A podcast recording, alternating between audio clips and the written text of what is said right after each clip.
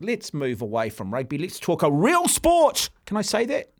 Can I say that? Am I being biased? Can we talk a real sport now? Can we talk the sport of cycling?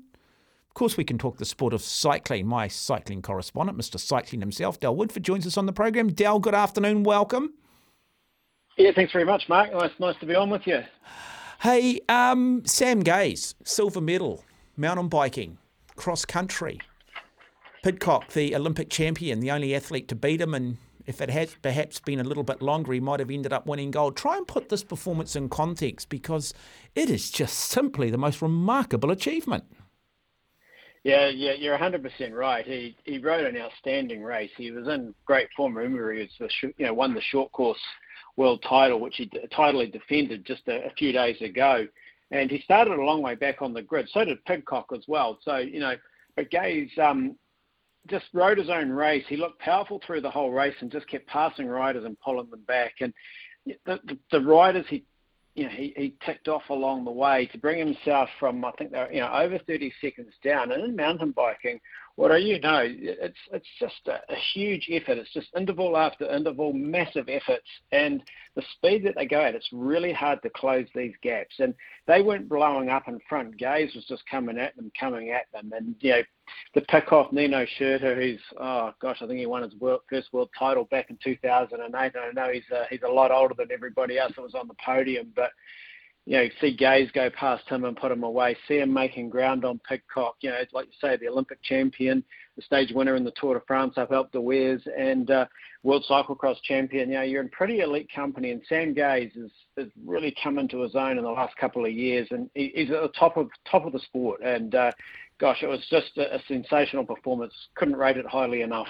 We should also congratulate Anton Cooper, top 10 finish as well. He's another rider that started a long way back. He ended up finishing 10th yeah, outstanding. That was a really great ride, and you know, just just hope these these guys can get some good performances on the World Cup. Well, Sam's going to have a good starting grid now going forward, and Anton will be moving up as well because you know. And Ben Oliver also, you know, had a strong race as well. So three really good riders. Mountain biking's been sensational at, at these uh, World Championships. Mark, you know, can't that ride um, Sammy Maxwell, who won the under 23 XCO, she just gapped them at the start, and you know it's always that risk you can blow up, but she just kept putting the pressure on. The kept getting bigger and bigger. That was just an amazing performance as well. The the juniors in the downhill, a clean sweep of the podium. Uh, so yeah, mountain biking, mountain biking New Zealand will be absolutely delighted with the performances at these championships. Yeah, just for people that are not aware of the mountain biking side of it, just explain to people why it is important you get a good grid start um, because you know, generally, well, you know, you start sort of wide, but it goes into a single track very, very quickly. So just explain why it is important that you do get a higher ranking, that you do get a better starting position. Yes, it's uh, you know not quite as many. Uh, you know, if you look at F1, they're side by side, two up, and uh, the race into the first corner, it's a like that, but with ten in the front row and you're going into often into single track, and there's a lot of pressure. Uh, this, the start of a mountain bike race is one of the hardest things I think you can ever do. If you're in the front row of the grid, it's like an absolute maximum effort for for a sprint race, whether it's you know 50 meters in the pool, 100 meters on the track, uh, you know. A, a maximum effort in cycling over over you know, two or three hundred meters, the intensity and the power and the pace they've got to go at, and then recover usually onto the single track and up a climb um, grid positions are really important. They've also got quite wide handlebars. It's a tight, compact field, so there's you know little tips and people bump each other, and you know you can get involved in a crash quite quickly, and, and it's hard to recover from. So you know that that front row grid is really important, and I think uh, Sam was on grid five, and I'm not sure where Anton started, probably another couple back. So to get up into second place and then to tenth place, huge, huge efforts. Like the the effort it's taken to do that is just absolutely insane when you know how fast the front guys are going. Yeah, I remember talking to John Hume, one of the original um, pioneers alongside of Kashi, Kashi Leuchs, and he would be talking about the World Cup races he'd be doing back in the mid 1990s, and he said just to try to get into that single track, his heart rate would be at 190 beats for about half an hour. That's how brutal it is. Now, you know, you're pretty much maxing, aren't you? I mean, you are literally as you're literally as Graeme Miller said, breathing through your eyelids. Oh, you are a hundred percent. It's a, yeah, you couldn't describe it any better actually. And and then you've got to recover and just keep applying. That's why it's just like a series of efforts like that through the whole race. You know, the your your max heart rate every time you hit a climb and want to make an effort, and you've got to find something more if you want to you know attack to get away or close a gap. So really good course, really exciting racing. The the mountain biking, the XC races have been sensational to watch. And uh, if people haven't seen them, Mark, I'd you know recommend getting onto the UCI YouTube channel and you know flick back and have a look at the highlights at least because it was a sensational performance from the Kiwis. Okay, what did you make of the New Zealand track team and their performances? Obviously, Ellesse Andrews winning gold in the Keirin, also um, Aaron Gate picking up gold in the points race, uh, an event which is very hard to watch but absolutely brutal. The ultimate endurance event on the track.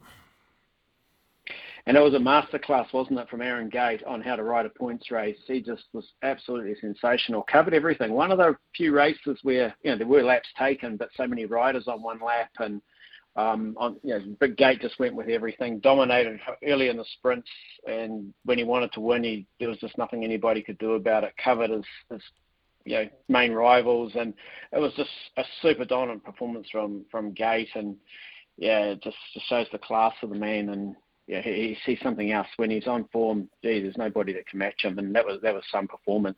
I think the track team overall, they would have to be absolutely delighted. Mark, you know, there's been a lot said, a lot written um, about the program, and you look at the riders that are in the program. Not too much has changed, and and they're delivering coming into Olympic year. I think this is you know probably one of the best medal hills I've seen on the track across multiple disciplines, from para through to you know the women's sprint, at least getting the individual uh, bronze in the sprint competitions, getting the gold in the Keirin, the women's team sprint picking up a medal, the men's team's pursuit right on the pace, showing that they're good enough to be going for gold. Um, uh, you know, in in 2024.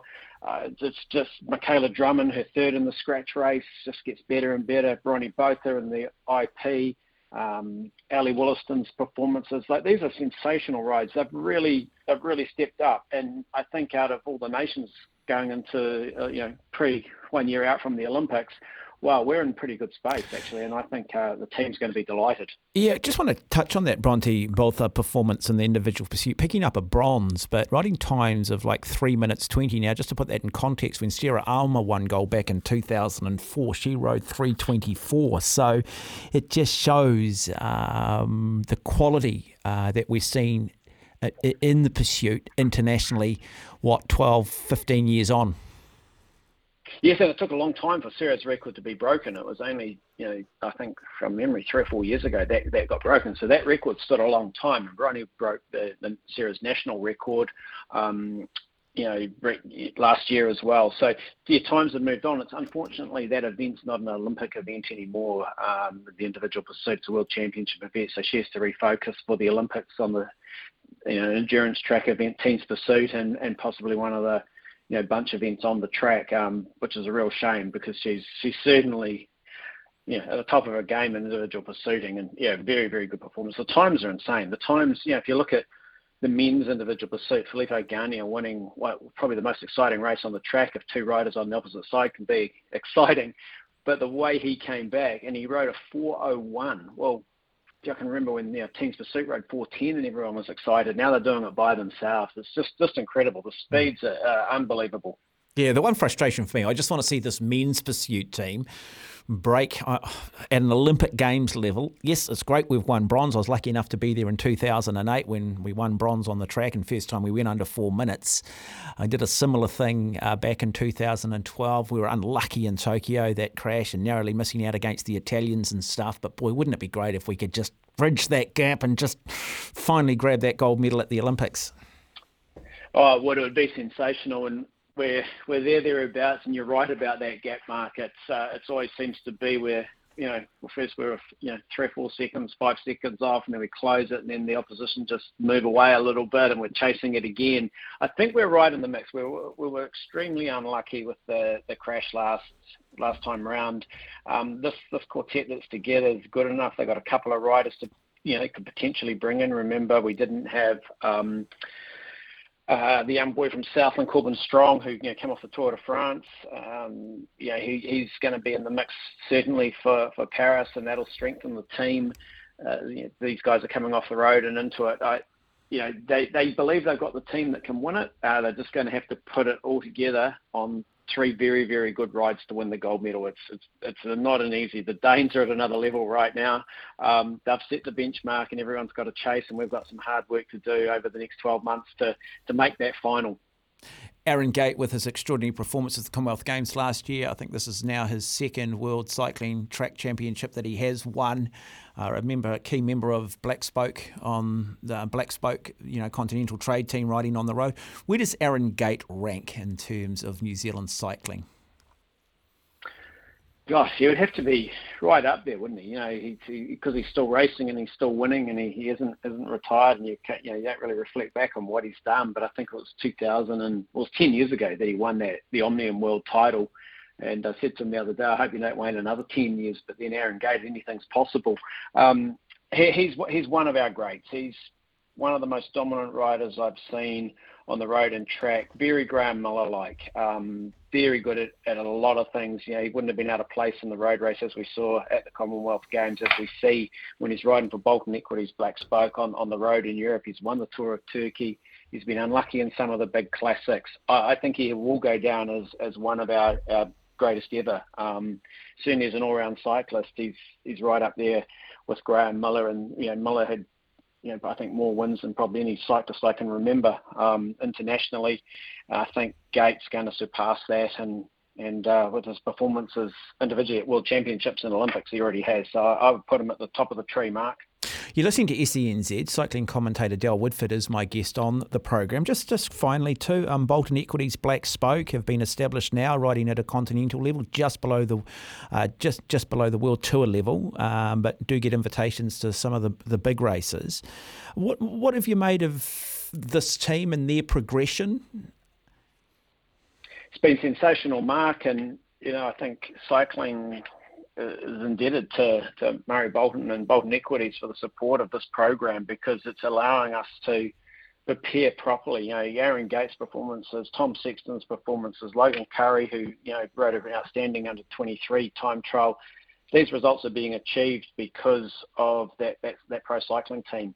They're getting invited to some really big races. Um, when they're invited to a race where there's other there's world tour teams and other pro level teams, they're always if you look at the team rankings in those races, mid, they're getting invited to races. The, the people, uh, the, the, the, promoters love the way they race. They, they're aggressive. They race positively, and uh, it's it's massive for the sport. It really, really is, and they're doing a superb job. They're really getting some recognition. You hear cycling commentators in Europe talking about them. They know who they are, and um, our, our riders are really going to get some big opportunities out of, out of riding for that team and stepping up to a world tour level. Um, but it's, it's such a great breeding ground and such an important part of the package to, to allow our track riders to get good hard road racing because that's what you need right now to perform at that top level, you know, on the track. Mm, and what I think the only thing remaining, what is the women's road race to go? Yeah, that should be pretty interesting. Um, it's gonna, it's a tough course. Uh, we've also got the BMX. Uh, of course, we have. My apologies. Well. Phil, yeah. Phil, actually texted yeah. me in on the BMX, and I, I should be a little bit more across that one. Oh, it, it's it's it's fantastic. Like this is the first, you know, the UCI do a lot of things wrong, and I'm the first to criticise them on, on a lot of things. But I think the Super Worlds has been sensational, having all these sports together, and the focus being on cycling for for you know a number of, of days. It's, it's the atmosphere over there is just just remarkable. Uh, but yeah, Rico Bearman, Leela Walker, Jack Greenhow winning their heats are looking really good. Rico's been sensational uh, on the BMX circuit winning winning some um, World Cups and that. So yeah, really really hoping that they can bring home uh, some medals as well over the next coming you know over the coming days and and I think there's some power the power road stuff's going on as well and uh, we're, we're, we're looking good there. So yeah, Ally Wollaston I think she'll be lining up in the road race. Michaela Drummond, um, Henrietta Christie so yeah, it's it's really exciting. Yeah, it's our women's cyclists, you know, from from downhill juniors to on the track to, to talking about on the road mark. It's really exciting. We're we're right up there with the best, and we're we're mixing it with them. And you know, New Zealand cycling should be really proud of what they're achieving at these world champs. Yeah, and uh, we're, we're, arguably in the best place we've ever been in, haven't we, when it comes to all things cycling? And it's just a reminder to everybody listening that gets impatient with cyclists out there on the road. Don't be an asshole. Just let them get on and do it. Okay, just let them get on and do it. You're all prepared to sit and, you know, peak hour traffic, but not prepared to slow down for a bunch of cyclists. Am I right in that, Del? You are, mate. You wouldn't, you know, out today. You're out today, and I, I, I had to call Star Five Five because some clown tried to drive me off the road. A country road in Cambridge. There you go. Yeah. It's terrible, isn't it? Del, love, lovely to have you on the program. Thank you as always. Pleasure, Mark. Thanks for having me on. Great, great to great to have you on the radio and supporting supporting these um, you know, minority sports that perform on the world stage. Thanks very much. Yeah, ironically, they're minority sports, aren't they, here in New Zealand? But they're actually global sports internationally. It's funny how we've sort of got the whole model wrong, haven't we? Yeah, remarkable achievements by our cyclists right across the board, across both the men and the women, doing great things.